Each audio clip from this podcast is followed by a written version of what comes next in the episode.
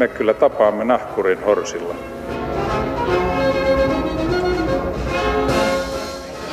Mä sanoin, että minä juon nyt kahvia. Tervetuloa taas hyvät ihmiset maamme kirjani pariin. Tänään täällä pohditaan, kuinka suuri terrorismiuhka mahtaa Suomessa tällä hetkellä olla, mistä suunnasta uhka mahdollisesti tulee ja kuinka sitä vastaan voidaan suojautua. Studiossa keskustelu valmiina istuvat terrorismitutkija Leena Malkki. Tervetuloa. Kiitos, kiitos. Ja suojelupoliisin ylitarkastaja Tuomas Portaankorva. Tervetuloa. Kiitos. Ja meillä on netissä lähetysikkuna auki, sitä kautta voitte kommunikoida keskenänne tai laittaa meille kehuja, kommentteja tai kysymyksiä. Leena ja Tuomas, te molemmat tutkitte terrorismia kukin omalla tavallansa. Sinä Leena enemmän akateemisesti, tieteellisesti ja sinä niin poliisin lähdökohdista. Eli sun näkövinkeli Tuomas on estää terrorismia kaikin tavoin Suomessa. Että kuinka paljon te kommunikoitte keskenänne poliisi- ja tiedemaailmaa? Kyllä me jonkin verran, jonkin verran kommunikoidaan, että mä Tuomaksen on tuntenut jo aika pitkään, pitkään ja tota, ollaan nähty muutakin kuin täällä Ylen studiossa kyllä.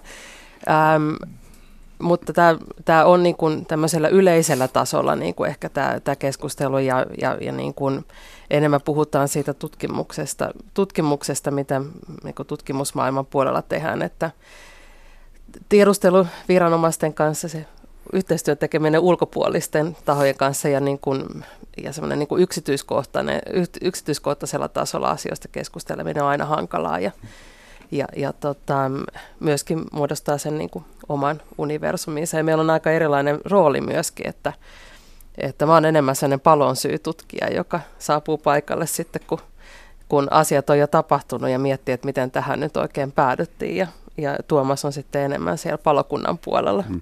Eli sun tutkimustyössä syntyy harvoin näin deta- semmoista detaili-informaatiota, josta Tuomaksella olisi välittömästi hyötyä työssään. Siis kyllä voi akateemisten tutkijoiden puolelta, puolelta niin kuin esimerkiksi sosiaalista mediaa ja, ja tota, äm, siellä tapahtuvaa kommunikointia nykyisin, nykyisin tutkitaan, tutkitaan mm. paljon, mutta, mutta se, että, että siitä voisi niin kuin keskustella sitten sillä tavalla, että, että tavallaan se niin kuin tiedonjako olisi mole, molemmin puolista, että me mm. ollaan saatu täällä puolella sit tällaista tällaista tota, niin kuin tutkimuksen puolella selvillä ja mitä sitä tiedusteluviranomaiset tiedätte, niin mä luulen, että me ei, ei edes välttämättä haluttaisiin meidän niin kuin oikeusvaltion ää, niin kuin puitteissa, että tiedustelupalvelu alkaisi, hmm. alkaisi niin kuin kertomaan erilaisin Käyttää keinoin hankittua tietoa. Kunhan niin kuin, niin.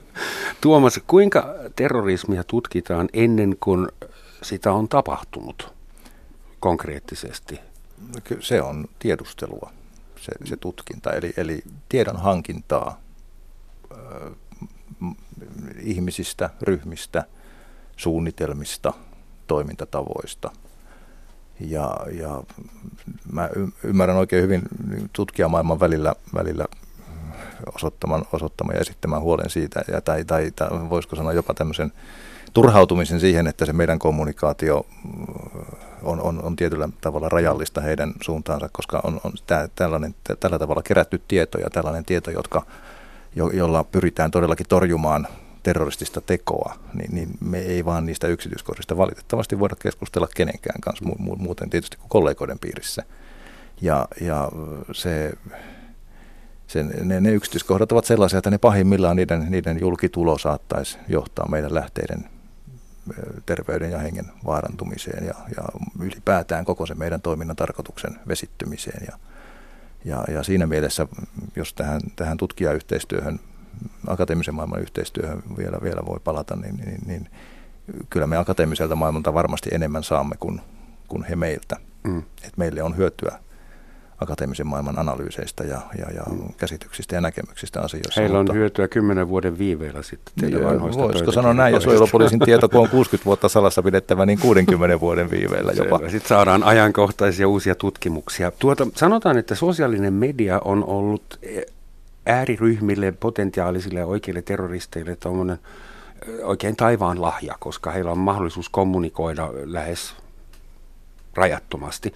Mutta samallahan se antaa myös poliisille mahdollisuuden seurata mahdollisesti ja infiltroida, eli solutautua siihen.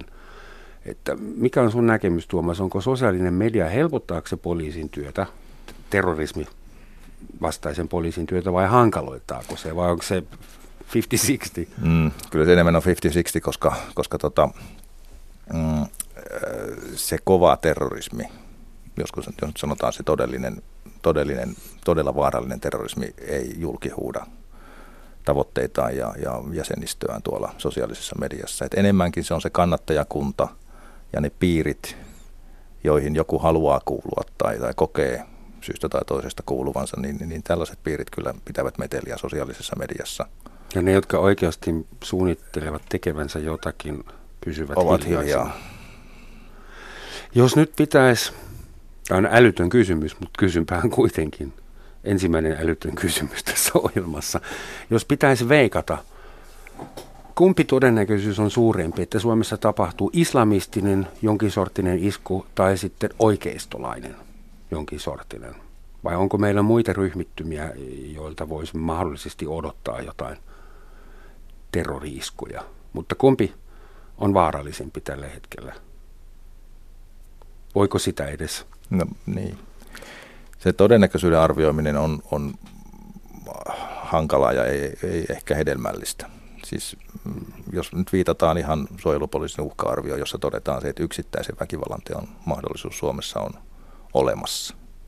Ja, ja sellainen väkivallan teko saattaa sitten motivoitua ja tulla, tulla innotuksesta sieltä tai täältä suunnalta. Eli, eli ei sellaista todennäköisyyttä ehkä ole kovin hedelmällistä lähteä arvioimaan. Mua aina vähän hämmentää tässä keskustelussa se, että, että kuinka todennäköistä on, että Suomessa tapahtuisi jotain, kun Suomessa niin kuin on tapahtunut jo. Ja, ja tota, ei nyt välttämättä sellaista, mitä me niin kuin ensimmäisenä terrorismiksi miellettäisiin. Mutta meillä on kumminkin tapahtunut kouluampumiset, Myyrmäen, Myyrmäen pommi-isku, ähm, Helsingin yliopiston joukko surmasuunnitelma, joka, joka paljastui. Tietysti siinä sit voi spekuloida, että olisiko se toteutunut, toteutunut lopulta, mutta niin kuin suhteellisen vakavaa suunnittelua kuitenkin.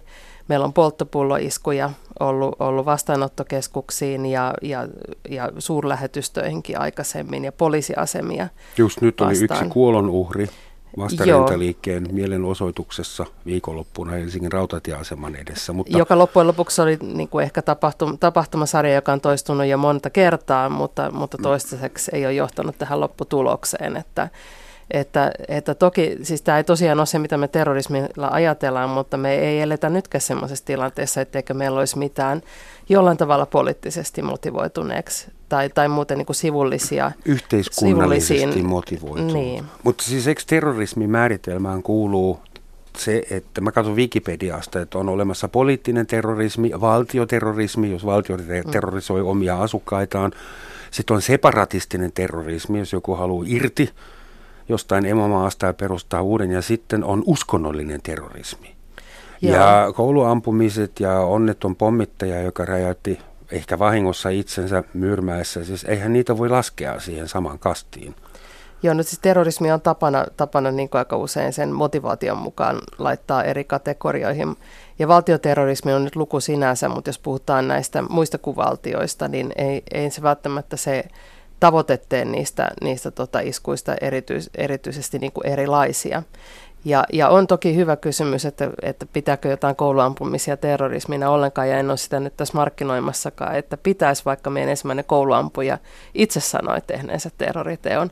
Mutta, mm. mutta tota, äh, lähinnä tarkoitan sitä, että meillä on tapahtunut sivullisiin kohdistuvia iskuja. Me tietyllä tavalla tiedetään jo, miltä tuntuu, kun sellainen tapahtuu meillä yhteiskunnassa. Mm. Se, mikä tässä on nyt niin kuin tavallaan vaikutusten kannalta erilainen, niin kuin ero, eroa, eroa siitä, että mitä terrorismi sitten lopulta olisi, on, on se, että kouluampumisten suhteen meidän on aika helppo olla sitä mieltä, että, että tota, tämmöinen ei ole oikeutettua toimintaa. Ja ehkä myös ajatella, että niitä, jotka haluaa tällaista tehdä, niin on hyvin, hyvin vähän. Ja myöskin ajatella, että se on epäpoliittinen teko ja mielenterveyshäiriö.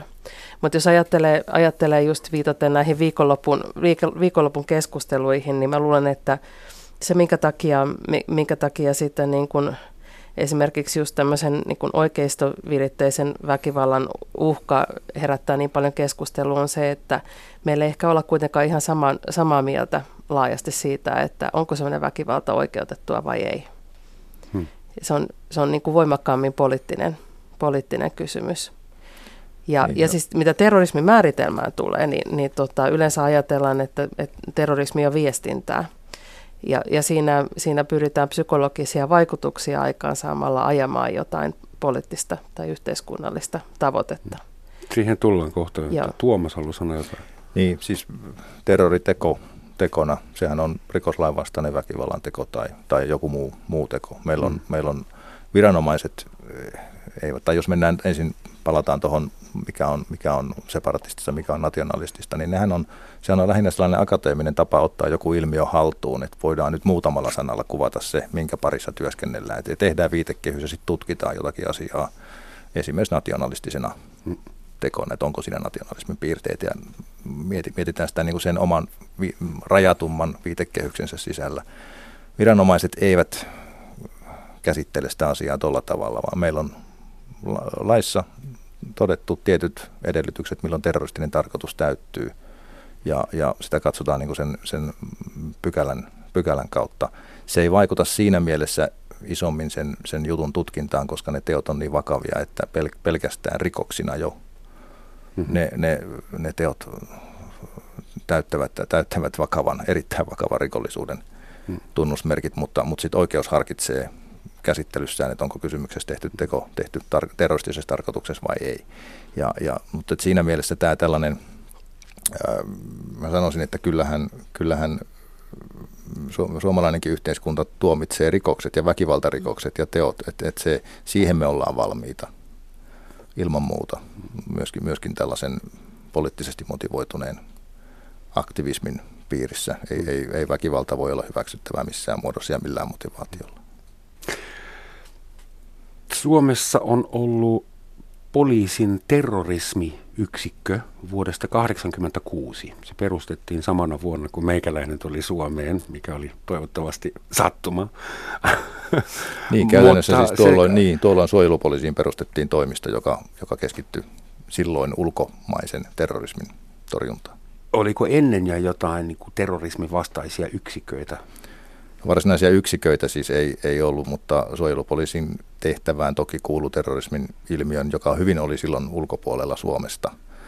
Mm-hmm. 80-luvulla, 70-luvulla tapahtumat oli Suomen ulkopuolisia, niin kyllä suojelupoliisissakin silloin oli henkilöitä, joille se oli vastuutettu se terrorismin ilmiön seuranta ja mahdollisten suomikytkösten selvittäminen, mutta se oli muutamien ihmisten ö, oman, toimen, oman silloisen toimen, toimintansa ohella tekemään seurantaa ja ja, ja kyllä se järjestäytyi sitten huomattavasti siinä 80-luvulla. Tämä. Aika onnellisia oltiin Suomessa aika pitkään, kun Saksassa oli jo 70-luvulla Baden-Meinhof terrorismi tapahtumaketju ja Suomessa sitten vasta kymmenen vuotta myöhemmin.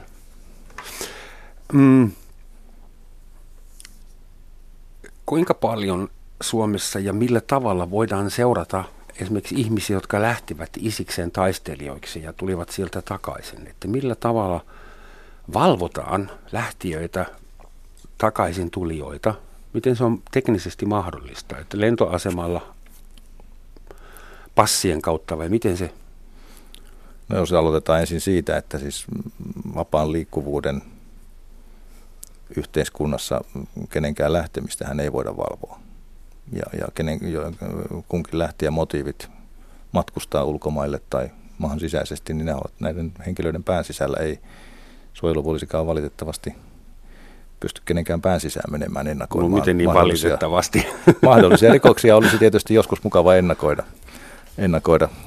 mutta, mutta tosiasiahan on se, että, että ei sellainen, sellainen valvonta ole mahdollista. Ja se on sitten taas toinen asia, että miten, miten öö, tällaisia henkilöitä, jotka palaavat väkivaltaisista tehtävistä tai väkivaltaisista ryhmistä – niin, niin, niin miten heitä sitten voidaan seurata ja seurataan.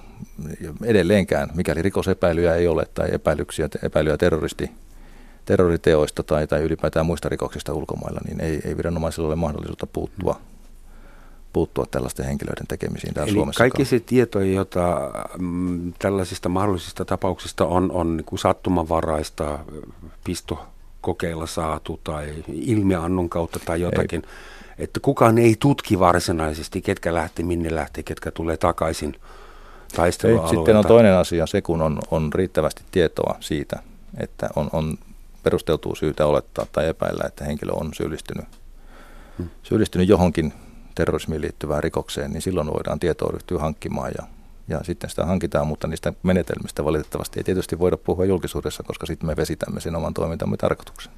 Ah, meille jää kuin paranoja. Miten niin, painoharhainen? Ne seuraa mua. Tuota, niin, mutta onko se esimerkiksi tietoa, että ISIS hän rekrytoi Suomessakin taistelijoita tai lähtiöitä? Onko se ohi? Onko siihen voitu vaikuttaa millään tavalla?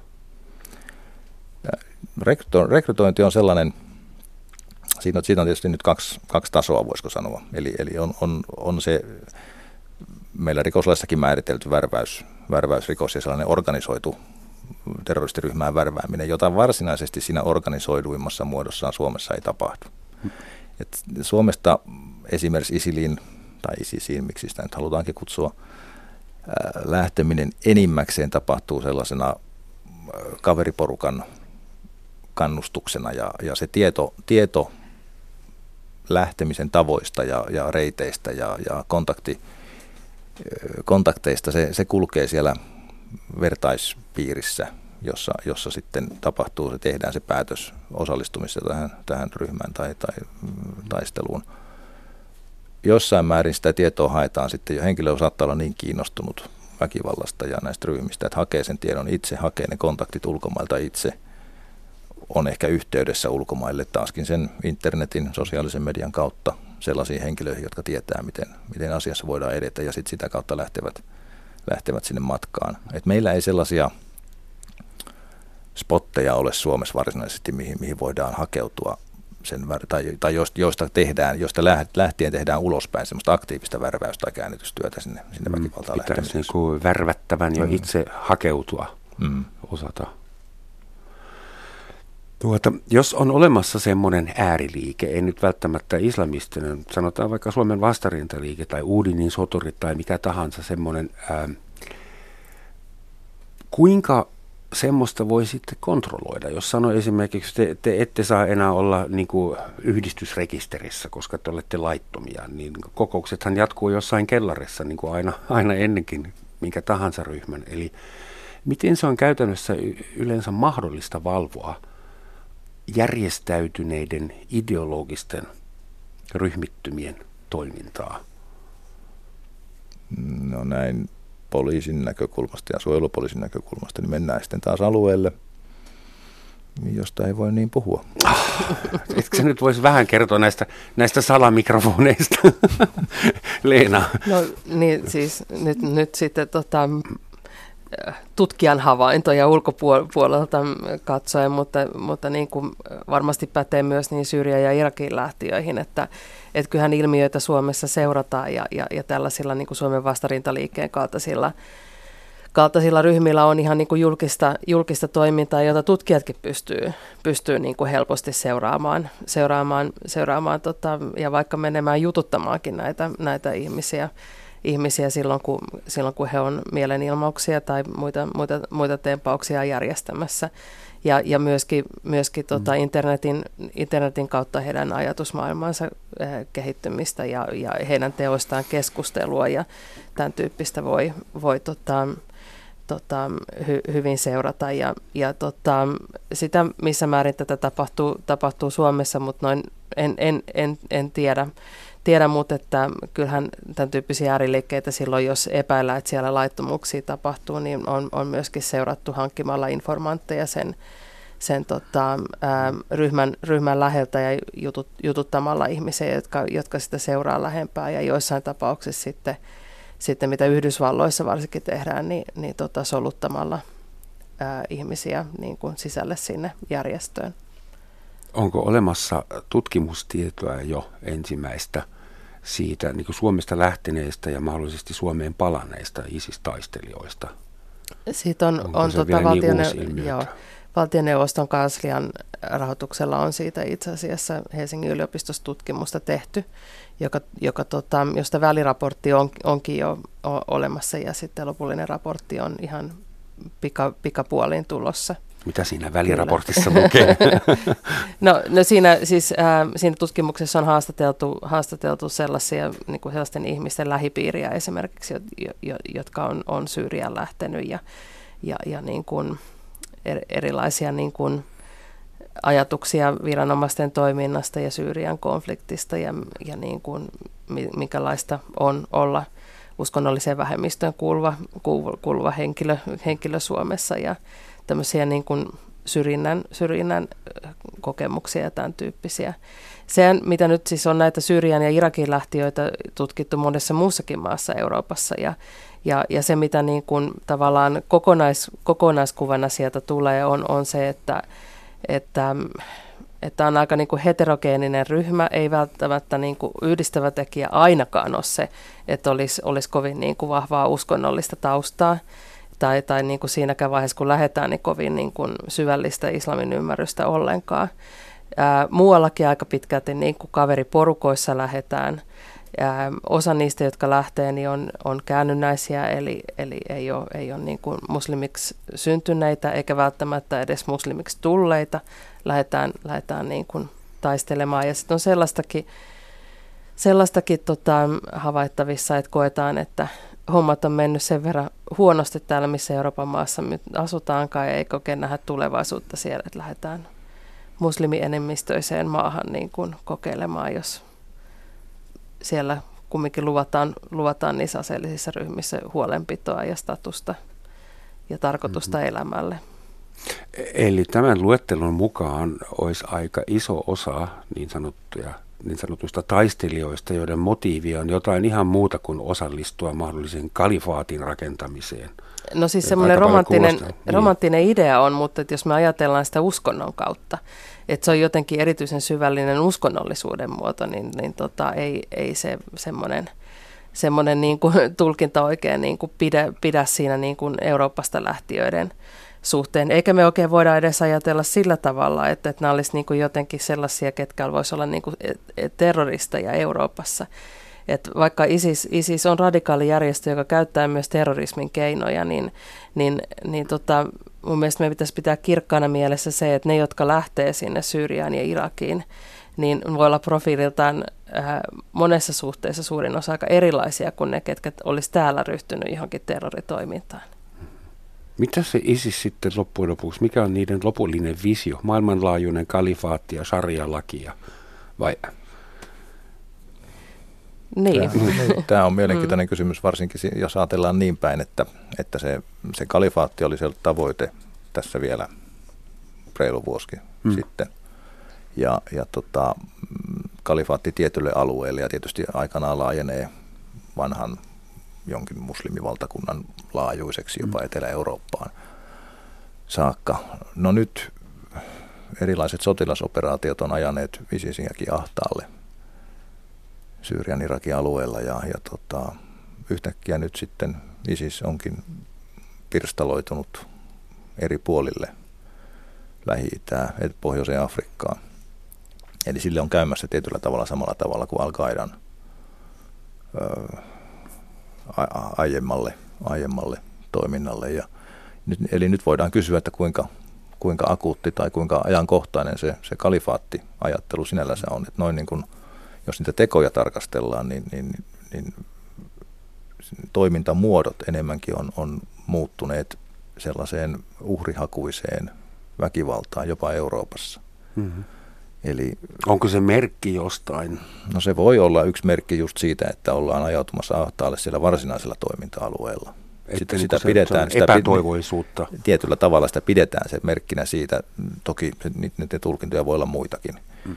Mutta, mutta tota, onhan se totta, että samaan, ajallisesti samaan aikaan, kun, kun ISISin toiminta-alueella on, on seinät ruvenneet lähestymään mm. ydintä, niin, niin sitten on pyritty saamaan solut aktivoitua tai mm.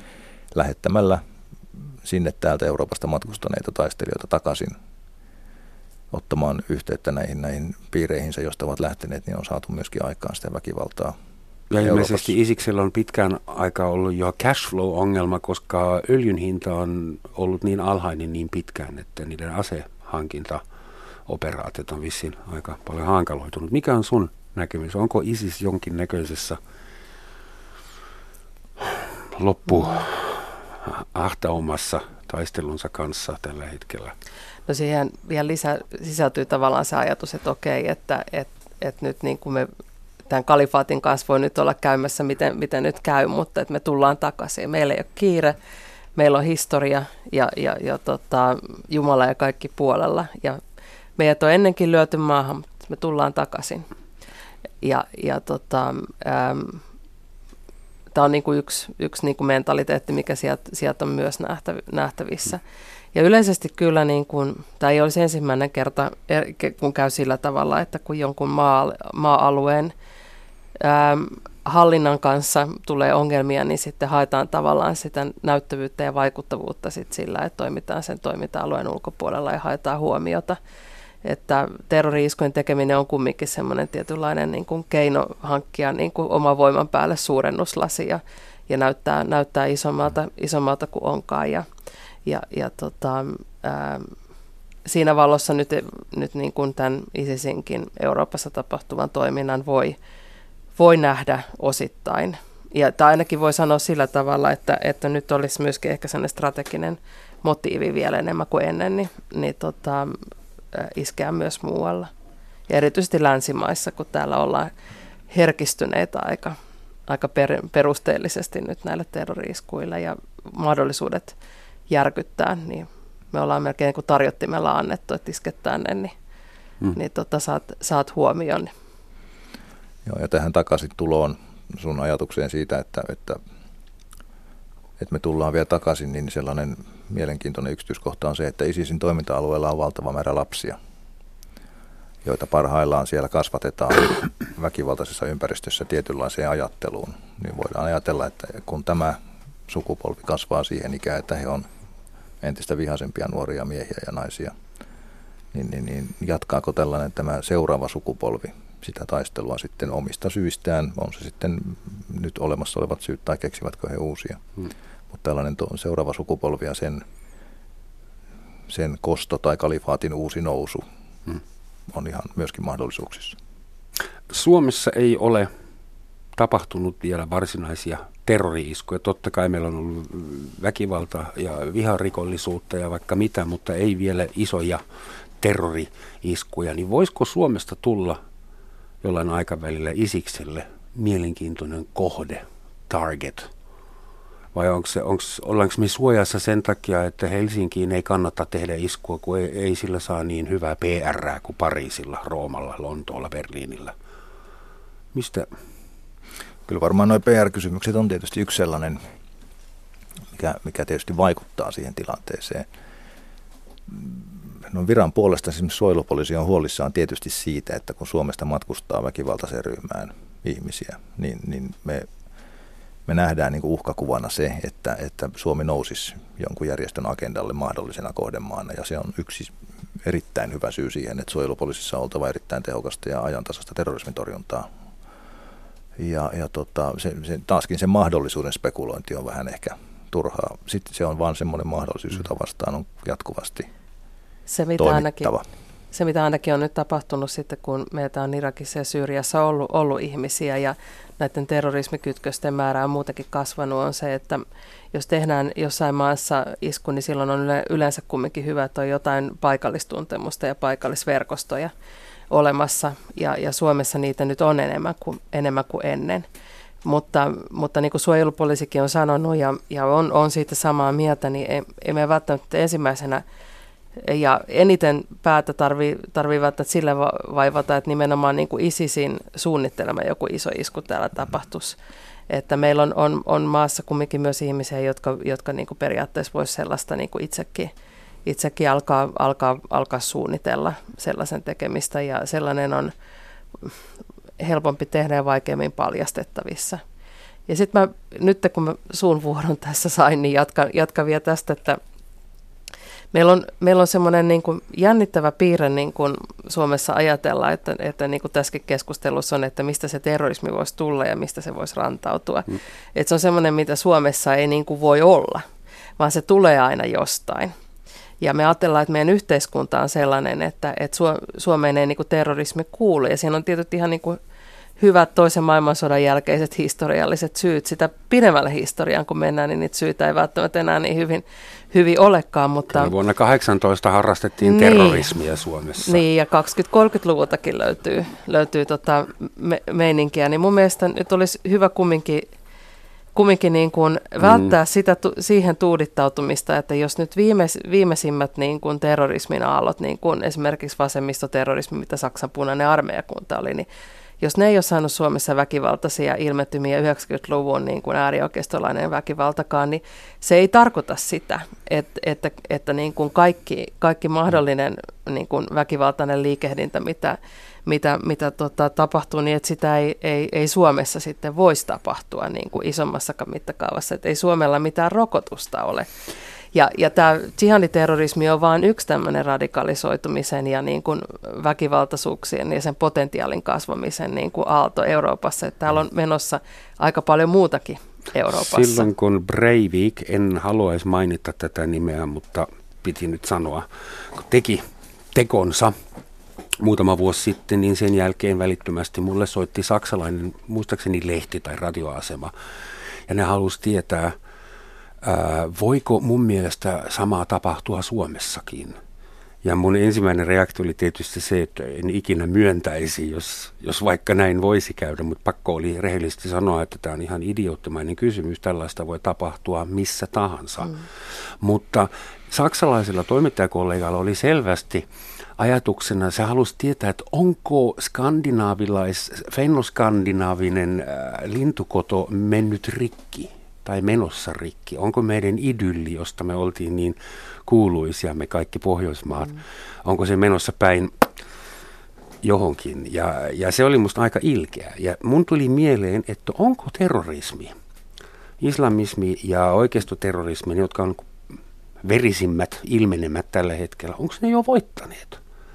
kun länsimäinen media hakee vapaaehtoisesti tällaista, että pohjoismainen idylli murtunut terrori-isku Norjassa, tai kun mä lähden äh, Helsinki-Vantaan lentoasemalta Frankfurtin kirjamessuille ja mun vieressä jonossa on nainen Nikabissa, joka kysyy multa, excuse me, is this the plane to Frankfurt? Ja mä katson häntä ja mietin, että räjähtääkö hän samassa koneessa kuin minä. Sitten mä näen, että hänellä on pieni lapsi mukana – Mä mietin, ah, onneksi, silloin pieni lapsi. Sitten seuraava ajatus, voi ei, nehän on niin hulluja, että ne räjäyttää pieniä lapsiakin. Ja siinä vaiheessa mä tajusin, että hei, noi terroristit, ne on tehnyt mulle jotakin. Et kuinka, kuinka pitkälle ollaan tämän, tämän fi, fiilispohjan kanssa? No tähän täytyy nyt ensin sanoa, että... Öö,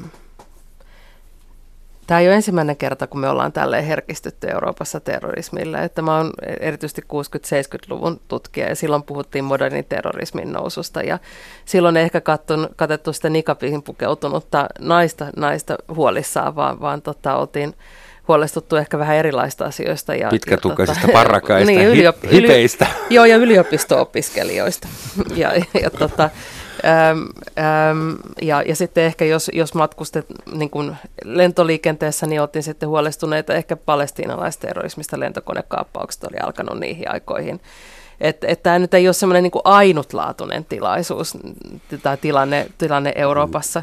Mutta sitten on niin kuin just Breivikiin liittyenkin, niin mä muistan niiltä ajoilta sen, että, että tota, me silloin jo keskusteltiin tästä vähän sillä tavalla, että, että kyllä tämä niin kuulostaa jotenkin jollain tavalla niin tutulta, tämä niin Breivikin teko, ja nähtiin niitä yhteyksiä Suomeen ja silloin niin kuin alueella olleeseen ilmapiirin kovenemiseen jo.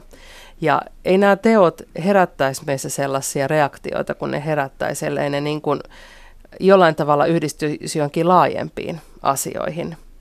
E, esimer- esimerkiksi tota, jos ajatellaan Myyrmäen, Myyrmäen pommia, niin jos silloin olisi ollut jonkinlaiset jännit, semmoiset jännitteet kuin nyt, niin me oltaisiin tulkittu se teko jo jollain tavalla niin kuin niihin jännitteisiin liittyväksi, riippumatta siitä, kuka sen olisi tehnyt, ja se olisi synnyttänyt ihan erilaisen keskustelun kuin minkä se synnytti silloin vuonna 2002, jolloin sitä käsiteltiin pääasiassa kuitenkin onnettomuutena. Niin.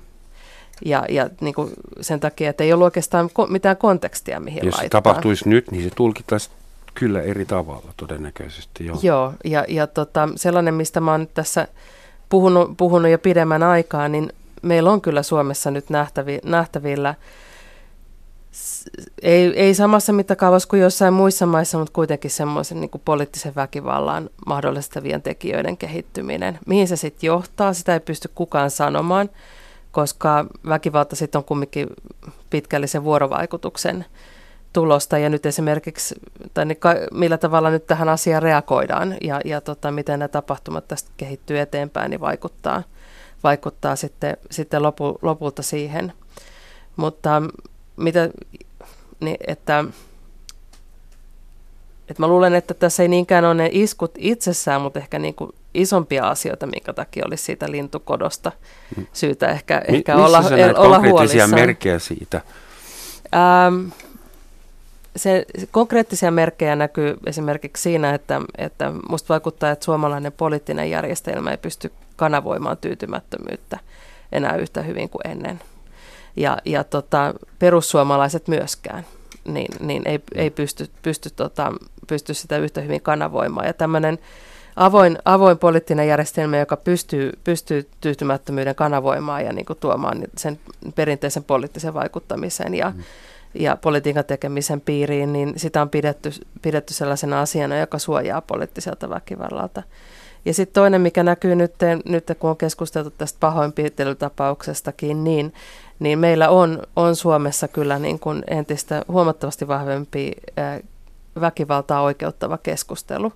Esimerkiksi sosiaalisesta väkivaltaa oikeuttava tai sitä sietävä keskustelu ää, olemassa olemassa sillä tavalla, että, että nytkin kun tästä on esimerkiksi verkossa keskusteltu tästä pahoinpitelytapauksesta, niin sieltä löytyy aika paljonkin niin kuin sellaista ajatusta kuitenkin, että, että tota, joko mm. vähättelevää tai suorastaan kiittävää. Eli ja toki siis kynnys on, on noussut. Ja... Semmoinen olennainen osa sitä tietä sinne väkivaltaa kohti, jos ajatellaan erityisesti yksin toimivia henkilöitä, niin on se, että meillä syntyy tavallaan kertomus siitä, että miksi väkivalta on oikeutettua ja mikä sen rooli olisi. Ja, ja, ja sitä kautta niin kuin tavallaan se väkivalta tulee mahdolliseksi ja sille tulee merkitys. Ja jos ajatellaan nyt erityisesti, kun suojelupoliisikin on, on, on huolissaan näistä yksin toimivista henkilöistä, niin, niin tota, meillä on nyt niin kuin löydettävissä, löydettävissä niin kuin kertomuksia ja tavallaan tarkoituksia väkivallalle ja, ja keinoja tulla joidenkin ihmisten sankariksi. Toki edelleen puhutaan vain, vaan pienestä vähemmistöstä, mutta kuitenkin tarina, johon voi itsensä niin kuin väkivaltaisella teolla liittää. Lähteekö ku, kuinka moni sitä tekemään, niin, niin se on sitten, sitten toinen kysymys. Mutta semmoista väkivaltaa oikeuttavaa puhetta, niin tota, mä löydän ainakin kyllä huolestuttavissa määrin. Toistaiseksi ymmärtääkseni Suomessa väkivallan monopoli on edelleen teillä, Tuomas, poliisilla ja muutamalla muulla viranomaisilla raja. Niin, poliisihan käyttää voimakeinoja tehtäviensä toteuttamiseksi ja ne tapahtuvat, se tapahtuu lain puitteissa, eli poliisihan ei missään tarkoituksessa käytä väkivaltaa. Tietysti jo, niin sanotusti. Jos tarkkoja okay. ollaan. Sun täytyy olla hyvin tarkka ton sanaston kanssa, mun ei niinkään. Mut senhän, Mutta, takia, senhän takia poliittinen väkivalta on uhkaavaa, että meidän, meidän yhteiskuntajärjestys perustuu siihen, että väkivallan käytön, tutkija puhuu väkivallasta kuitenkin. Mm. Poliisin kohdalla toivottavasti lakin perustuvan väkivallan käytön tota, oikeutus no. on, tai se oikeus ja se monopoli siihen on valtiolla. Good violence, sovitaan näin. Tuomas, onko sulla tämän yhteiskunnan kehityksestä tästä ehkä ainakin verbaalisesta, ellei muustakin rahaistumisesta samanlainen käsitys kuin Leenalla? Allekirjoittaisit se? Pitkälti Leena puhuu asiaa ja, ja tota, tietyllä tavalla nyt tietysti meillä on käsissä, käsissä no, niin kuin viranomaisilla se sama materiaali kuin, kuin tutkijoillakin. Niin meillähän ei ole siis väkivallan tekoja sen enempää kuin mitä nyt on tapahtunut. Siis mm. sillä tavalla, että, että ei, ei ole sellaista aineistoa, josta me voitaisiin vetää, vetää johtopäätöksiä ja linjoja yhtään sen enempää kuin mitä tutkijat, tutkijat eli siinä mielessä tutkijoilta tässä tapauksessakin saamme tutkijoilta enemmän kuin he meiltä. Mm. Se on ihan asiaa, mitä Leena puhuu. Tos, se väkivaltakeskustelu on, on tietysti siinä mielessä mm, ikävä, että siellä se, se väkivallan ihannointi ja väkivallan kannattajat ikään kuin varastavat sen kaistan, että, että se 99 prosenttia maltillisia ja rauhanomaisia ihmisiä eivät juurikaan käy sitä rauhaansa julistamassa siellä keskustelussa, että se on, se on tietyllä tavalla marginaalien hallintaa tämä, tämä keskustelu, että se on, se on, mikä on varsin ikävää. Mutta aiheuttaako se esimerkiksi teillä poliisilla tai muilla viranomaisilla mahdollisesti resurssien lisäämistä?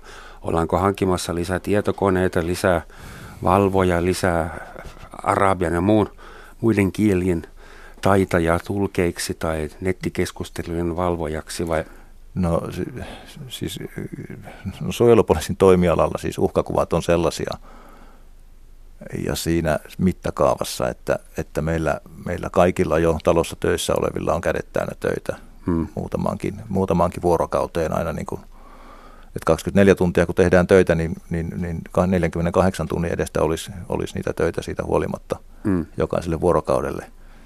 Ja, ja, ja tota, tietysti painopiste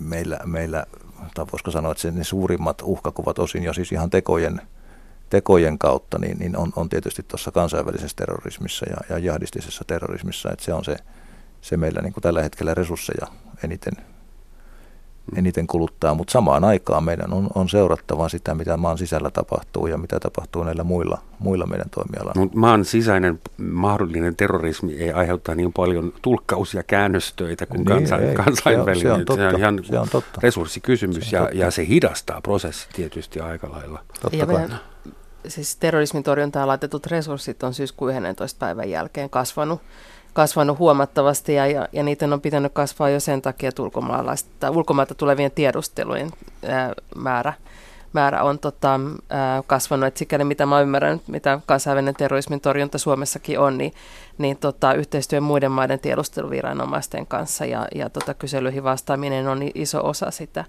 Ja niin kuin tässä puhuttiin, että, että Suomessa, Suomessa on vasta vuonna 1986 oma yksikkö suojelupoliisiin tullut, näiden, näiden asioiden pariin, niin, niin tota, Suomessa terrorismin torjunta on lähtenyt kehittymään, kehittymään tota, Suomessa vallinen uhkatilanteen tai sen puutteen takia aika myöhään.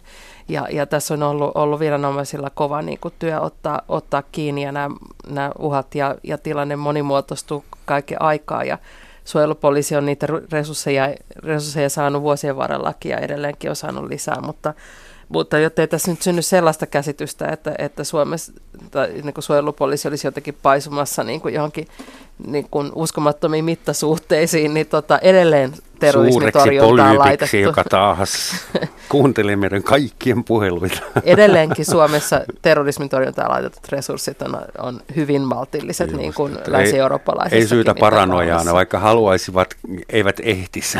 niin, no jos luku, luvuista puhutaan, niin suojelupoliisihan on esimerkiksi Pohjoismaiden mittakaavassa ihan pikkuveli tässä kollegapalveluiden suhteen. Että et jos sieltä jostain 2000-luvun alusta, niin todennäköisesti meidän, meidän henkilömäärä on tainnut nouda, nousta ihan kokonaista sadalla hengellä samaan aikaan, kun Ruotsissa, Norjassa ja Tanskassa on lisätty satoja. Kiltisti tehty Venäjän naapurina. Anteeksi, tämä oli asiatonta. Puhutaan vielä vähän mediasta lopuksi, joka yleensä on syypää ihan kaikkeen. Paitsi sä äsken sanoit, että politiikka on tässä, niin kuin, politiikan pitäisi ottaa enemmän vastuuta, mutta itse mietin median työntekijänä, kuinka terrori-iskuista ja terrorijärjestöistä – uutisoidaan niin sensaatiohakuista, että joka kerta kun joku tekee jonkun iskun jossain, niin se taku varmasti saa just sitä koko julkisuutta, mitä se on halunnut. Ja mua ärsyttää toimittajana joka kerta, että pitäisikö iskujen tekijöiden nimet niin kuin. Ei enää mainita Breivikin nimeä koskaan. Unohdetaan se tyyppi. Koska niin, et, et, mikä on poliisin näkökulma siihen, miten media käsittelee näitä asioita? Onko meistä hyötyä? Onko meistä haittaa? Ollaanko me lietsomassa? Ollaanko me tekemässä juuri sitä, mitä terroristit haluavat, aiheuttamassa pelkoa, kauhua? No kyllähän ihmisillä oikeus on tietää siitä, mitä maailmalla tapahtuu ja, ja, ja tota, siis se sellainen, se on osa sitä siis, niin, siis uhkakuva, jos uhkakuvaa ei kukaan kansalaisille välitä, niin kuka sen sitten tekee. Siis viranomaiset tekevät oman osansa siitä ja kyllähän se on se viranomaisten viestin on, on, on, se on sidottava johonkin. Ja siinä mielessä siis ei, ei voida sanoa, etteikö terroriiskuista tai, tai tällaisista tapahtumista pitäisi uutisoida. Mutta se, mistä tietysti voidaan keskustella, on se, että voidaan, tuleeko niillä herkutella. Niin. Eli, eli siis se sellainen, että, että on, on, on varmasti uutisointia ja uutisointia. Ja, ja, ja, ja, ja se, sen enempää ei, ei tietysti niin kuin oikeastaan voi, en, en voi tähän ottaa, enkä, enkä halua lähteä tähän keskusteluun, koska sitten mennään mielipideosastolle. Eli, eli tota, mutta aina varmasti varmasti voidaan miettiä siitä, että... Poliisilla missä, saa olla myös mielipiteitä. Missä, toki, toki, mutta se, se, se ei tässä ole niin, niin, niin hedelmällistä mielipiteitä lähteä mm. esittämään asioista. Siis mä, mä näen sen niin, että julkinen viestintä, siis sellainen asioista viestintä ei, ei ole haitaksi. Ei, en, en tiedä, onko sellaista... Mm varsinaista tapa, tapausta, jossa viestintä ja, ja median toiminta olisi haitannut asiaa. No kaikissa rikoselokuvissa poliisit vihaa eniten toimittaja sattuneista syistä. Tietyissä elokuvissa samaistun tietysti kyllä tilanteeseen, mutta ne on vitsit, vitsit vitsinä, mutta se, että, että tosiaan se, se, se, missä kulkee mässäilyn ja, ja uutisoinnin, Informaation raja. U, u, uutisoinnin raja, niin, niin sitä, sitä ehkä voisi pohtia. Ähm, meillä on kumminkin yhteiskunta, jossa arvona pidetään vapaata tiedonvälitystä.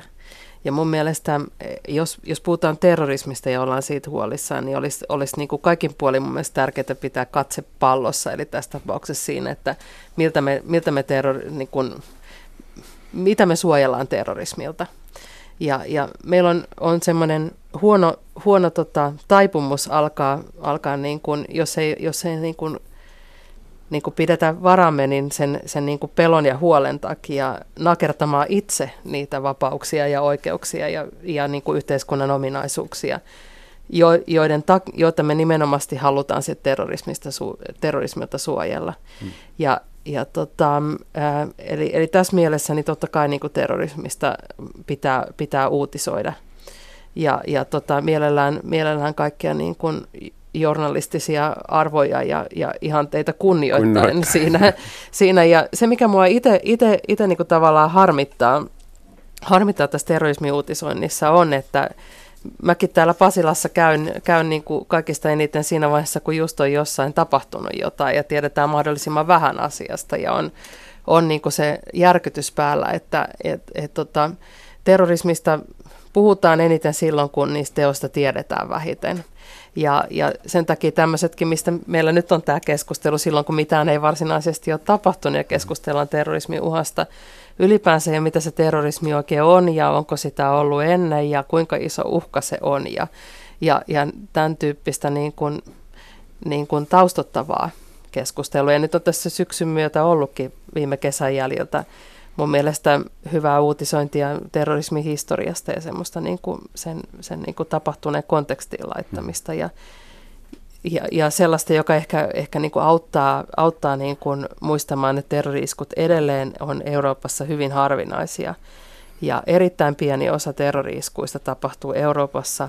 Ja uskonnollinen terrorismi kyllä on yleistynyt, mutta itse asiassa ihan muualla kuin Euroopassa. Se on mm. tapahtunut pitkälti Euroopan Mä ulkopuolella. luin juuri tilaston, jonka mukaan ei ole semmoista Euroopan maata, jossa yhden vuoden aikana olisi kuollut enemmän kuin 200 ihmistä terroriiskuihin. En tiedä, kuka on jaksanut laatia tällaisenkin tilaston, mutta ihan vertailutietona, että paljon enemmän kuin terrorismia meidän tulisi pelätä liikennettä, ruokaa, juoma, juomatapojamme ja tupakointia. Äh, sen takia mä kysynkin, onko terrorismi onnistunut, kun me pelätään sitä, ajatellaan sitä, keskustellaan siitä paljon enemmän kuin semmoisista vaaroista, jotka on huomattavasti konkreettisempia. Että on, on todennäköisempää kuolla salamaniskuun Euroopassa – se on toisaalta ihan, ihan inhimillistä, että me puhutaan terrorismista enemmän, koska se, se vaikuttaa niin kuin yksittäisen ihmisen kannalta näkökulmasta paljon vaikeammin hallittavalta, että, että kylpyammeeseenkin hukkuu enemmän ihmisiä kuin terroriskuissa kuolee niin kuin ihan, ihan oikeasti. Mutta me, me koetaan, että me pystytään paremmin hallitsemaan sitä, että me ei hukuta sinne kylpyammeeseen, että se riippuu siitä meidän omasta käyttäytymisestä. Ähm, sen takia mä oikeastaan just sanonkin, että terrorismista olisi hyvä keskustella muutenkin kuin sen pelon kautta. ja, ja tota, pohtia sitten siinä vaiheessa, kun tunteet ei ole niin pinnassa, että mitä tämän asian suhteen on järkevää tehdä. Koska ne, tavallaan ne impulssit, mitkä tulee siinä hetkessä, kun terrori, terrorisku on tapahtunut, että, se, että mitä pitäisi tehdä, niin on, on, on suurimmaksi osaksi huonoja ideoita. Ollaanko poliisilla huomannut, että ihmiset on, on ehkä välillä vähän hysteerisiä, että soitetaanko teille, kysytään, että ollaanhan me, pidättehän te huolta meistä, siis onko havaittavissa, että tämä no. uutisointi, tämä tunteiden lietsominen on mennyt perille asti? No ei nyt varsinaista mitään semmoista merkittävää mm, lisäystä sillä tavalla. Kansalaiset on tasaiseen tahtiin huolissaan erilaisista uhkista ja se on ihan siis suotavaakin, että siinä vaiheessa, jos koetaan pelkoa tai epävarmuutta, niin poliisi on yksi viranomainen, johon voi ottaa yhteyttä ja sitten katsotaan, mm. onko mitä asialle voidaan tehdä joka tapauksessa, jos ei ole huoleen aihetta, niin sitten rauhoitellaan. Se on yksi, yksi meidän, meidän tehtävä tietysti. Ja, ja, ja tuo, mitä Leena sanoi siitä, että silloin kun tapahtuu, niin totta kai silloin myöskin ihmisten mielissä se asia pikkusen enemmän – enemmän on. Ja siinä siis semmoisiin näihin tapahtumiin liittyvää sitten sellaista, silloin semmoinen hetkittäinen piikki tietysti erilaisissa yhteydenotoissa on, ja, ja, mutta ei, ei se ole niin pitkällä, pitkällä aikavälillä ole näytä, näytä niin muuttuneen. Yleensähän poliisit ja äh, palokunta ja muut viranomaiset, äh, terveysviranomaiset antavat hyviä vinkkejä, että näin suojaudut borrelioosia vastaan. Että onko teille jotain vinkkejä, että mitä kansalainen voi arkielämässään tehdä suojautuakseen ja suojellakseen muita kansalaisia terrori-iskuja varten. Et esimerkiksi se kuuluisa se yksinäinen matkalaukku laiturilla. Pitääkö sitten oikeasti soittaa poliisille? Hmm. Vai mitä sä sanot? Hyvä kysymys. Tota, mä en oikein, oikein, oikein voi, voi semmoista yleispätevää ohjetta antaa. Mietin, miten itse toimisin. Ja jos mä näkisin yksinäisen matkalaukun laiturilla, niin todennäköisesti kävisin jollekulle siitä sanomassa, että siellä on yksittäinen matkalaukku laiturilla se sanoisi sulle soita poliisille, mitä sitten tekisit, no se, kun itse olet Jos poliisi? se laiturin turvallisuus ei ole minun vastuulla, niin, niin pyytäisin kohteliasti tämä henkilöä miettimään, että kenen vastuulla se turvallisuus sillä asemalaiturilla on ja että hän ehkä on se oikea taho soittamaan poliisille. Mutta siis se, se että tuota, mm, tätä kysytään aina välillä mm-hmm. myöskin meiltä, että, että olen lähdössä ulkomaille, mitä, mitä minun pitää tehdä oman turvallisuuteni edistämiseksi. Niin tuo liikenne, liikennevertaus on siinä mielessä hyvä, että että, että semmoisella normaali järjen käytöllä ulkomailla myöskin niillä alueilla, missä terroritekoja on tapahtunut, tapahtunut niin sellainen, sellainen liikennetarkkaavaisuus on, on se, mitä me voidaan tehdä. Ei, ei me voida tehdä, tehdä enempää hmm. yksittäisinä ihmisinä tuolla maailmalla. Meidän on oltava vähän tarkkaavaisia, katsottava vähän ympärillemme, eikä, eikä välttämättä men, men, mentävä siihen paikkaan, jossa on juuri suukopu ja riita alkamassa. Näin sanoo poliisi, suojelupoliisin ylitarkastaja Tuomas Portaankorva. Kiitos. Leena, ehdit heittää tosi lyhyen loppukommentin. Se, mitä terrorismin suhteen tavallinen kansalainen voi tehdä ehkä enemmän on miettiä että sitä, että millä tavalla omalla käyttäytymisellä saattaa pahentaa terrorismin seurauksia. Esimerkiksi välttämällä matkustamista Pariisiin tai Brysseliin, niin, niin siinä, siinä periaatteessa ainoa asia, mitä siinä tekee, ei oikeastaan paranna omaa turvallisuutta, vaan, vaan aiheuttaa paikalliselle matkailuelinkeinolle haittaa. Selvä. Kiitoksia Leena Malkki. Kiitos sullekin vielä Tuomas Portaankorva. Kiitos hyvät kuulijat. Ensi viikolla tavataan. Und tschüss.